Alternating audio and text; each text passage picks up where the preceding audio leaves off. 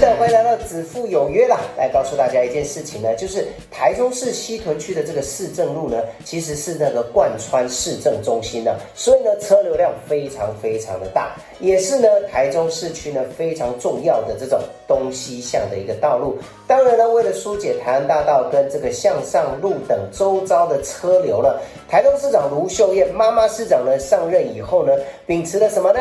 开不了工，一定要开工；完不了工的，要完工了。其实呢，台中市民呢已经期盼将近二十年的这个市政路延伸工程，终于要在今年的九月二十八号正式开工了。目标呢要串联七期从化区跟工业区哦。所以呢，市政路的这个延伸工程呢，全长大约一千九百五十公尺哦，而且呢，才分段施作。第一阶段工程呢，由工业区一路到安和路，全长七百八十公尺，预计呢，在一百一十三年底就可以完工。那第二阶段的这个工程呢，由安和路到环中路呢，现在用地取得也达到百分之八十五喽，然后呢，持续的在推展当中了。未来呢，将疏解台湾大道跟工业区周边的这个车流量，促进科技产业跟市政中心的连接，相对的也会带动台中经济产业的一个发展。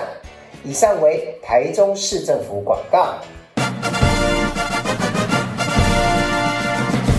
是孔子，是庄子，是孔子，是庄子，是孔子啦，是庄子。都不是啦，是 n i c o 庄子富。地区再造，台中起飞，子父有约。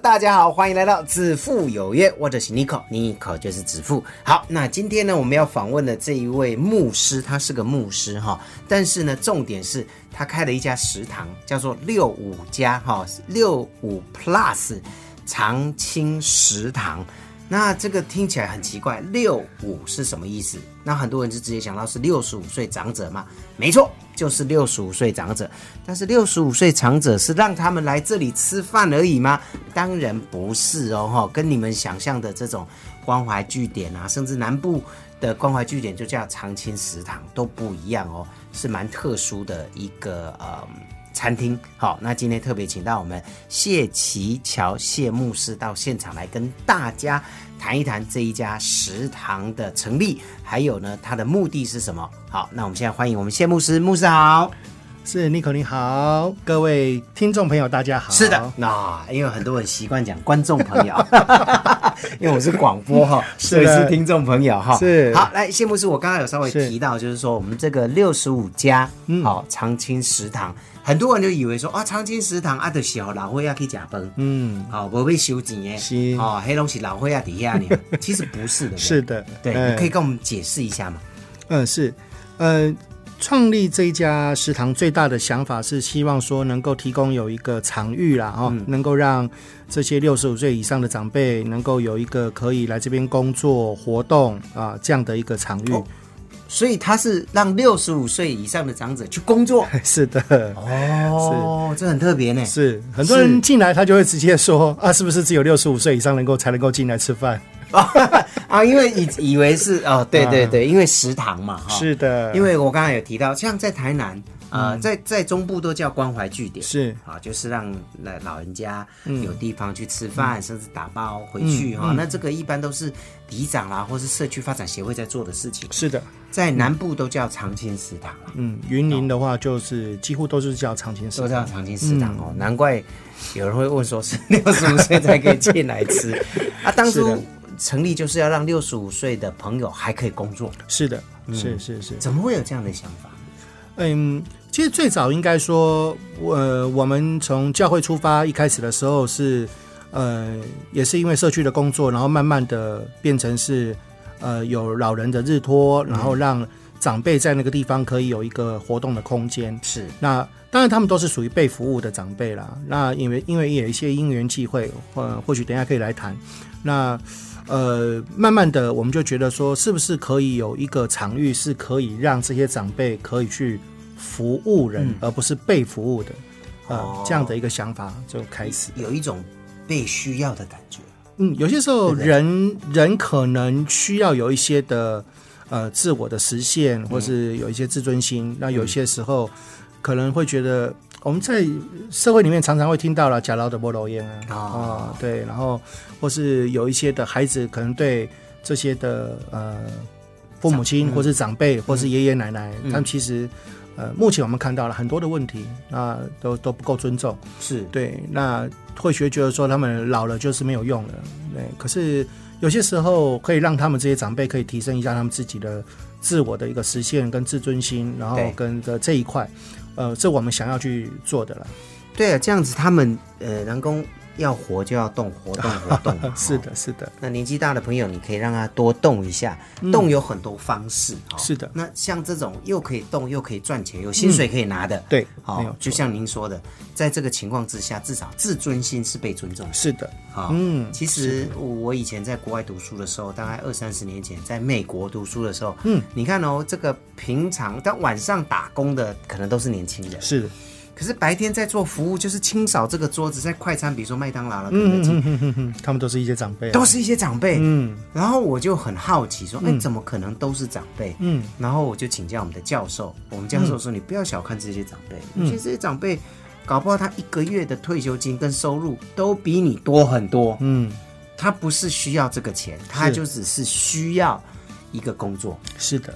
嗯。找回他的自尊。对。哦对对，至少对。让他觉得我对这个社会还是有有贡献，有贡献的。嗯对，啊不，真正可以用讲啊，我跟他老啊都不老一样。是啊哎是啊，其实这是比较负面的哦。，对对嗯。对，在台湾社会里面，这个这个问题还蛮严重的。是，嗯。哦，所以我们也希望透过这个，让老人家不是他的活动不是在于叫陪伴，有时候他是可以出来工作领薪水，是。自尊心可以越来越好，自信心也越来越好。是的，是的，好，那我们也提到，呃，其实您本身在教会服务很是长的一段时是间，哈是那也有看到这些台湾的一些呃人口老化的问题。是的，那已经呃，像台北很快就面临着超超高龄龄，哦，现在百分之十八是很快要追上百分之二十，是哈。那超高龄这这久而久之会不会变成社会问题？是的，是。那你怎么看？嗯，日本可能在很多年前就已经是呃一个高龄化社会、超高龄社会，所以他们本来就有一些的这个议题的预备，所以台湾好像对日本嗯有一个相对的去取经的一个对象啦。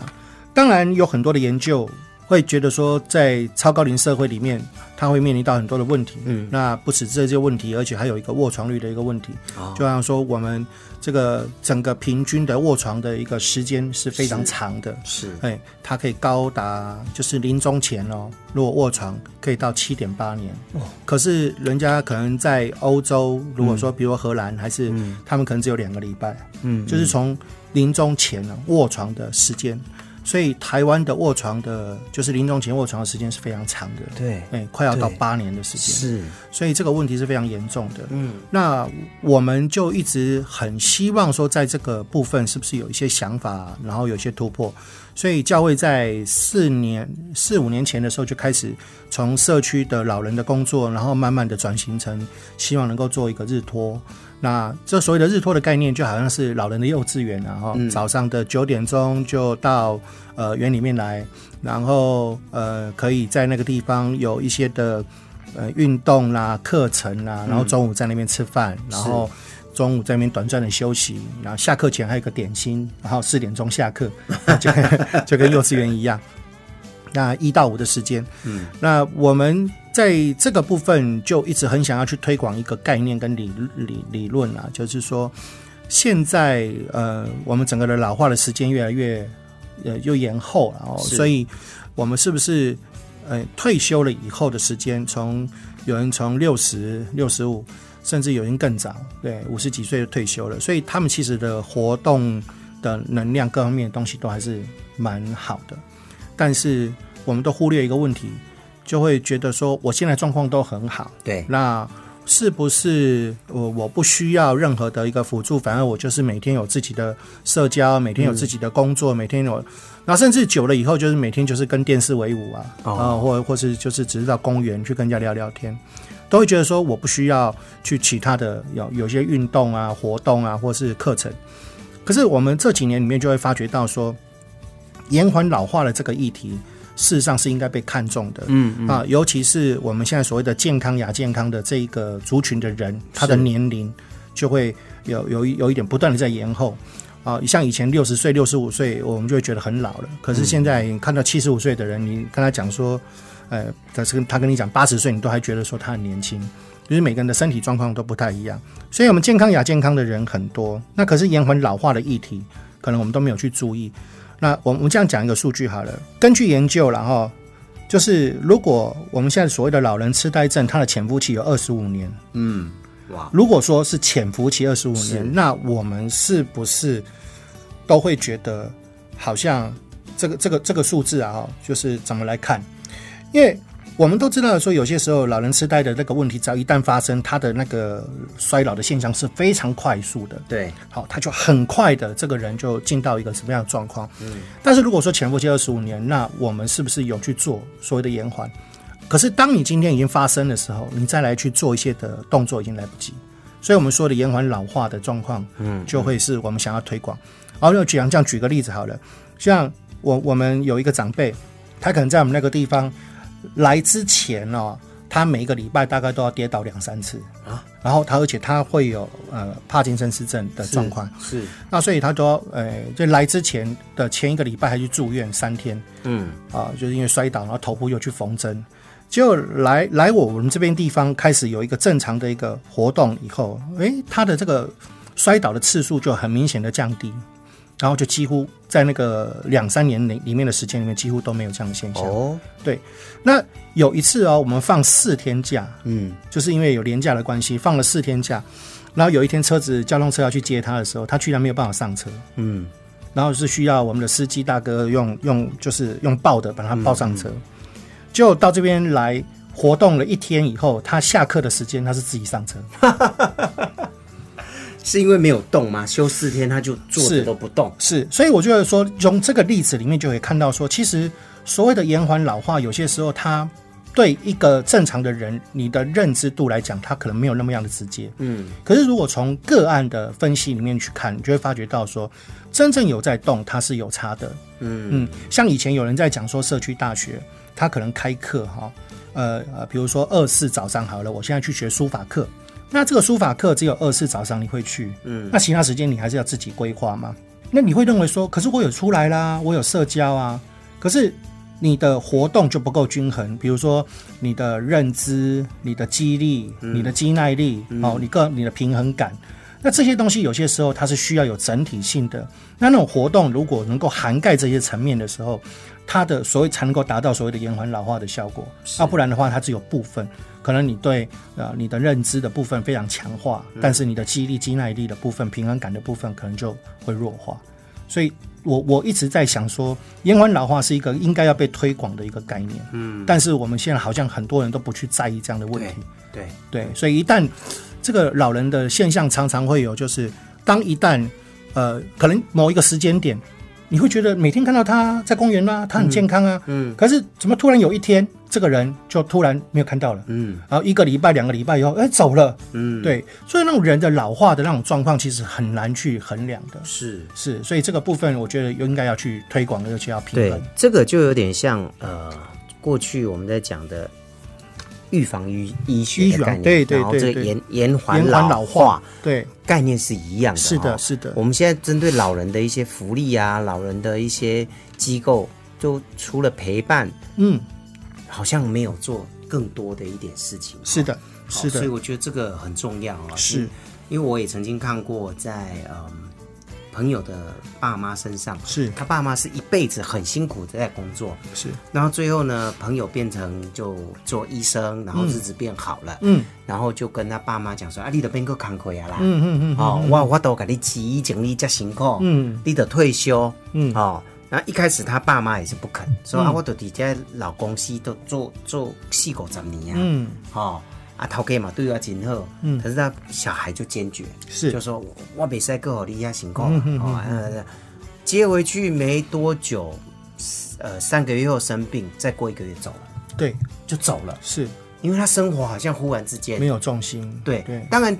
小孩认为说我把爸爸妈妈接回来是孝享顺清福是一种孝顺，嗯。可是他是他每天工作，他有他自己的目标，目标，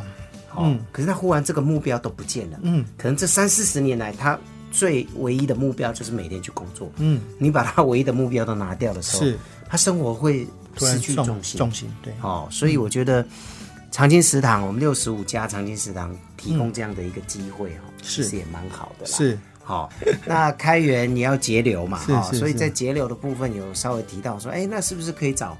人家厂商来供应哦，嗯。嗯赞助这些食材？嗯。可是牧师讲了一句说，但是我是有收费的，嗯我是盈利的，哦对对。啊，从这里我们就谈到食物银行这一块，嗯嗯目前台湾食物银行的操作模式是不是比以前进步多了？对，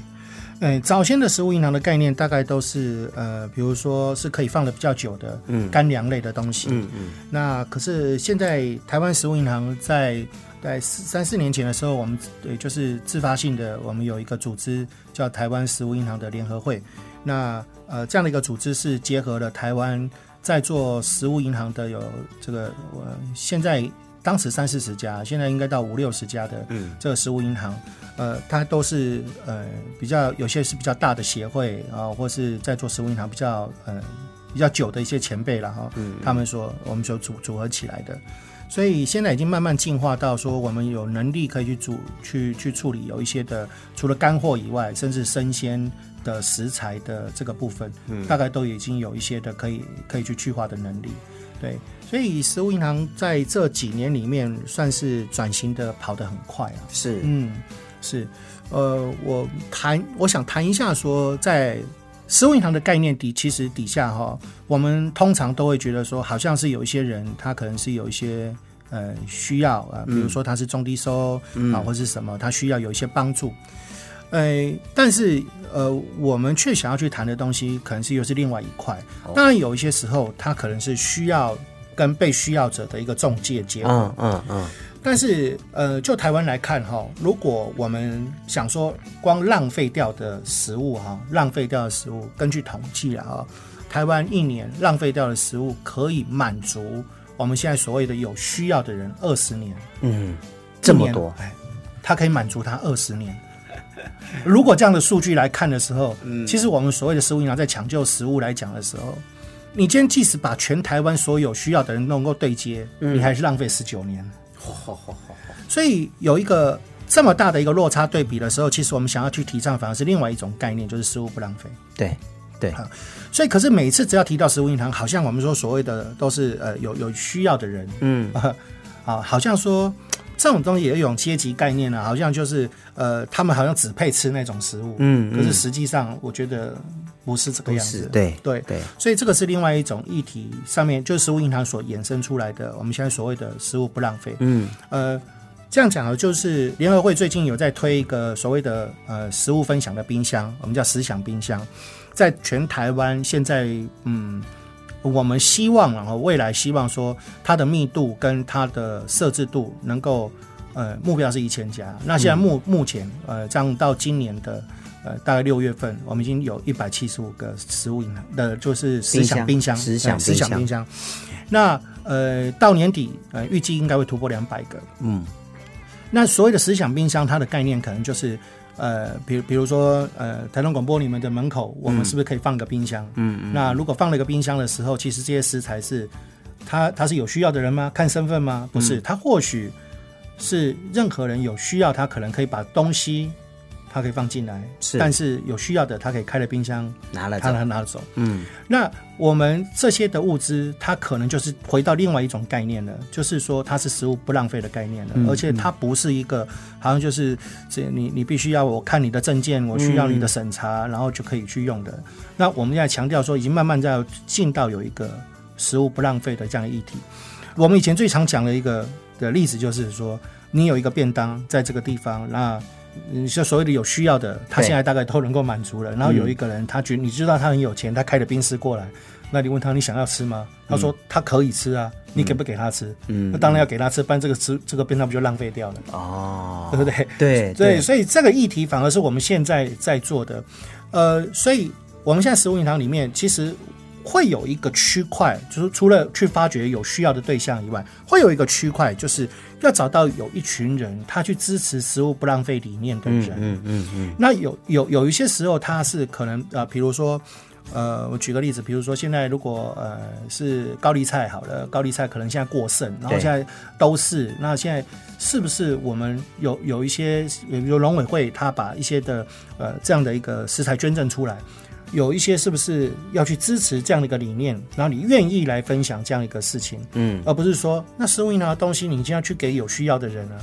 可是这个时间点你不吃，它就没了，它明天它就坏了，，对对，哎，所以它是一个另外一个议题上面的一个问题。嗯嗯，呃，所以我我觉得这个是食物银行现在每一次在谈这些事情的时候，反而去忽略掉的后面的有一些的问题。是是，所以我我觉得现在食物银行的概念其实是有有一点需要大家去推广跟不同的认识的。应该要重新诠释哈，对这个食物，或者是说把食物银行变成二点零。对。过去的食物银行的概念就是说，是。有需要的人是。好、甚至都是觉得啊，那都是低收入户啦，是是是低收入户叫输摇哎哈，就直接好像被阶级化了。是，哦，就刚刚牧师讲的啊，我还有一颗便当对，啊，亏宾士的来啊，你公一被夹不？嗯。那他如果说他要吃，你给还是不给？嗯，反正因为你不给他，没人吃，他就坏了，坏了，对，对不对？是是是，哦，所以食物银行二点零的确是要推动。其实最近针对这个食物浪费的问题哦，嗯，呃，全世界都在讨对论，对对，包括连对岸最近，包括他们的呃习总书记就是是习近平，是，直接要求他们立法。嗯，哦，那当然也有一些人说，哎呀，这个就是不民主国家才做的事情，这个我们不能用这种政治的方向去想。食物是不能浪费的，是好是十四亿的人口，如果他食物这粮食荒，那是多可怕！是，追溯在二零一六年，意大利跟跟法国早就立案啦、对，早就立案。就是你到德国浪费，他还会有人来开罚单。是，就是你点餐浪费掉的，是是是，哦，所以呢，不要再说，是。呃不要把什么事情都政治化。是。这个食物是很重要。现在你讲一年哦，对，一年我们谈一年可以浪费浪费的，可以给满足那些有需要的人二十二十年啊，吃二十年，对，可是这个不可能的事情呢，因为它是会坏掉啊，是是是。是。只是说那个是。数字下来就很可怕。对，数字是是很可怕？所以我们现在在抢救食物上面来讲，如果我们能够抢救一年份的浪费掉的，对。哦，那个那个数字就很可怕。那不得了。是是是，所以我们现在在食物银行呃的联合会里面啦，其实要感谢很多单位啦，呃，像家乐福啊、十二锅啊，嗯。啊、甚至有一些的呃呃，像我们刚刚说的思想冰箱，就是、嗯呃呃斯朵利他们所捐赠的，是是。那我们现在还有一个呃，就是应该在两三年前，其实大家就有一个呃在酝酿，然后现在已经开始在做的，就是中央厨房。嗯嗯就是如果说我们每一个食物银行，你呃分到了有一些的蔬菜水果，如果你自己煮的，你自己的，比如说有些据点啊，还是你自己本身的有一些哦的、过量嘛，对你你现少或过量。对你的可能你太少了，你就没有办法去煮嗯嗯。煮煮出一一餐来。是。那有些时候它可能量多了，它可能呃煮的又浪费掉，嗯。所以呃在早在几年前，其实我们就有这个中央厨房的概念，嗯。所以呃联合会在口湖那个地方就有一个中央厨房，嗯。那它可以去呃提供给当地的。他们有很多的供餐的啊，就是呃，甚至有免费的便当的一个嗯供、供应。对，那这个是集中就对了。哎，对，就是把一些食材，可能我们在食物银行里面来讲的时候，可能呃，我们去支持有人愿意去做，它会成为一个呃中央厨房的。那他把它规划，然后做起来以后，然后食材能够集中，那集中以后，他可能把今天呃所收集到的，然后他把它变成是餐食，然后明天的中餐。哦，甚至如果是早上做的，那可以把它变成是今天的中餐，就直接的就送到呃有一些关怀据点哦，然后甚至到晚上的客服班哦，或是中低收的一些的人员的手上，那它就变成是呃呃便当，那或是呃像四菜一汤的四四菜一汤的这样的一个供应的一种模式，对，它可以减低很多浪费的一个呃一个一个一个状况了，是是。所以这个也是又是一个新的一些概念哈，是。都有在推动，在改变哈。是是是。最主要还是不要浪费食物了，对这才是重点。西牧师在做这个长青食堂之前哦，嗯，呃，应该是前面就有一些规划跟计划，甚至嗯有一些案子这样一直做做做做到最后，才忽然有一天让你觉得说，哎，我应该来做一下这个六十五家的这个长青食堂。是是对不对？是，是是，嗯。是，呃，我大概简单提一下，因为当时在教会里面做社区的工作，那呃，当时就是因为看到很多老人家中餐啊，呃，就几乎都乱吃啊，嗯嗯，对，所以想说是不是能够有一些的社区的活动，然后让他们能够中餐能够有一个有一餐，然后后来慢慢就做到了，变成是不是说是不是用日托的模式，嗯，然后不止让他们有吃饭，而且能够呃有刚刚我们说的呃延缓老化的一个课程的一个规划，然后把它放到里面，然后。诶，早先是因为有一个单位，它有一些的布啊，它多余的布，然后他就捐赠给我们。那我们有一些布，以后长辈就会觉得说啊，我们刚好有人会裁缝，那我们就说，那你要不要把它变成是布包啊，哦，或是布的什么相关的东西那？我们来帮你卖。然后呃，慢慢的有些阿公阿妈他的东西就越来越多啊，什么手工皂啊、左手香膏，哎，甚至有人他说，呃，他以前呃他他很会做水饺，那我们就说你做来吃吃看啊，哎，那水饺一吃好吃哎，然后我想说那你就做水饺啊，我们来帮你卖。然后后来我们就慢慢就有一个手工坊，那这个手工坊，呃，因为有了这个手工坊以后，我们就会觉得说，既然是这样，那是不是能够，呃，之前的长辈日托是大家都是被照顾、被服务的，对。那我们是不是能够有一个空间，然后就让这个阿妈她的水饺能够拿来做基底，我们来以水饺为一个概念，然后慢慢开一家店，然后让这些长辈能够开始出来，能够呃去服务一些人，嗯啊、从被服务的到服务人，啊，这样的一个概念的一个延伸。是嗯，是，所以我们现在呃中间有一个过程啊，所以从日托到手工坊到现在的六五家长青食堂，所以我们现在的这个手工坊。其实有在发展，有一些的想法跟计划，哎，刚好趁着这个样的一个时间哦，打个广告，请 打，哎，我们现在有一个想法跟计划，就是说，呃，举个例子，比如说有一个呃阿妈，她可能她过世了，嗯，可是她的儿女每次只要在衣橱里面打开，看到有一件衣服，那件衣服很特别，只要看到衣服就想到妈妈，嗯，那我我们是不是可以把那件衣服，因为它放在橱柜里面，它可能就没有办法长期的去呃看到或是使用，对，那我我们就有一个想法说，把这件衣服拿来以后，我们把它改成比较小样的东西，甚至可以普遍性看到啊，比如说把它做成一个抱枕，嗯。啊，那你放在客厅，或是放在你自己的卧室，那或是把它做成呃这个零钱包啊，或是一个什么样的手提包，是是。呃，然后慢慢的我们就有一个雏形，就是希望能够推广一个叫做“依旧爱您”啊，所以衣服虽然旧了，但是它可是就可以看到说我还是很爱啊、这个衣服的对象。嗯，那呃，所以我们就慢慢的有这样的一个想法，就是说如果有。呃，甚至长甚至长辈他还在，那他可能有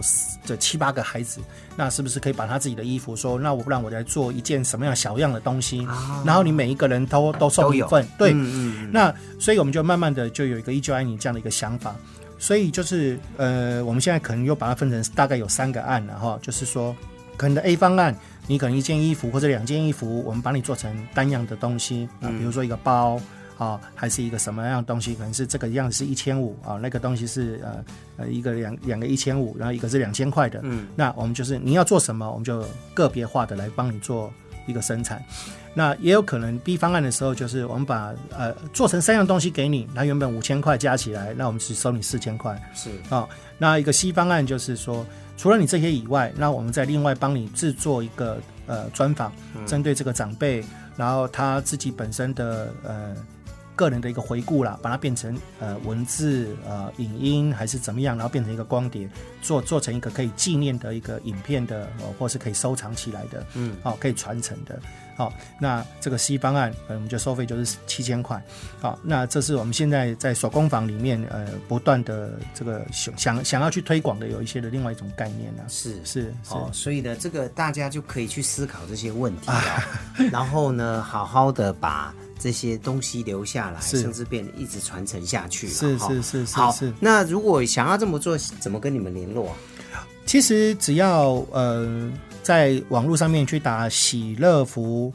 关怀协会，啊嗯。啊，他就可以搜寻得到我们的联络的方式，了解。那这个就可以跟我们联系，那我们就会很乐意的派专人去跟你们去做接洽。了解。哎是。OK，好，最后还是要讲到我们今天的重点哦。是是呃，六十五家长期食堂，我们基本上呢，在这个食堂里面，我们会聘请六十五岁以上的长辈。长辈对。好去工作，而且我们还是实际的发薪水，所以我们现在需要大家就是说去吃吃看，真的好吃啊！Nico 已经去吃过了啊嗯，他的水饺真的好吃，他的面很清很清淡，嗯，我很久没有吃这么清淡的 的的这个阳春面哦，那是啊，小菜也很好吃。那地点在哪里？呃，我们现在的地点在呃西区的民权路七十五号，民权路哎七十五号，在民权路跟激光街口的那个附近，那叫六五家长青食堂，是。是。你嘎边啦，接近在脚尖了 哈。是是，然后后面有停车场，有些人觉得说啊，中区一定很难停车，不会，后面就有一个停车场，非常非常的方便哈。是是是。呃，然后呢，呃，营业时间是从呃，我们现在是礼拜一到礼拜六的时间，嗯嗯那中午的时间营业是十一点一直到。呃，可能接下来可能我们会做下午茶的，嗯所以就是会延续到晚上八点。是是是，目前是。下到下午两点对，到下午两点，那五点钟再开始。是，那未来有下午茶就整个是这个哈，是是是那也希望大家多多的去支持，因为这个是完全是靠理念在做的事情，而且它东西卖的太便宜了哈，所以呢，目前是在亏本的情况之下 哦，所以呢，请大家呃多多的去消费，是。嗯重点是是假日还是晚上有这个亲子哦，是我们希望能够推广有一个概念啦，就是说现在的人跟父母亲一起吃饭的时间也越来越少，嗯，所以我们在晚餐每天的晚餐时刻跟周六的一整天是。好、我们都推了一个亲子时刻，是。所以只要您跟父母亲一起来用餐。啊、那我们就会另外再送你们呃这个冬瓜柠檬汁，还有这个小菜，是。哦是，好，就希望家人一起啦，哈。对对啊，带着爸爸妈妈哈一起来，然后在现场你会看到呃服务人员可能年纪都比你大很多哦哈，但是呃也不要害羞，也不是要客气，也不要觉得说啊你应该都处理又捆没有，我们就是希望他出来动。对。哦，然后有薪水可以赚。是。哦，找回过去年轻打工的那种活力。很重要。哦。好是，那再次告诉大家，这个六十家长青食堂的地址，再讲一次。对，在台中市西区的民权路七十五号，民权路七十五号，是是是。电，话吗？二二二五二九五九二二二五二九五九，二九五九哈，是所以大家可以打电话去了解一下啊啊，预约 预约预约预约哈。好，那今天再次谢谢我们这个六五家长青食堂的店长，我们的谢牧师，牧师谢谢，谢谢谢谢。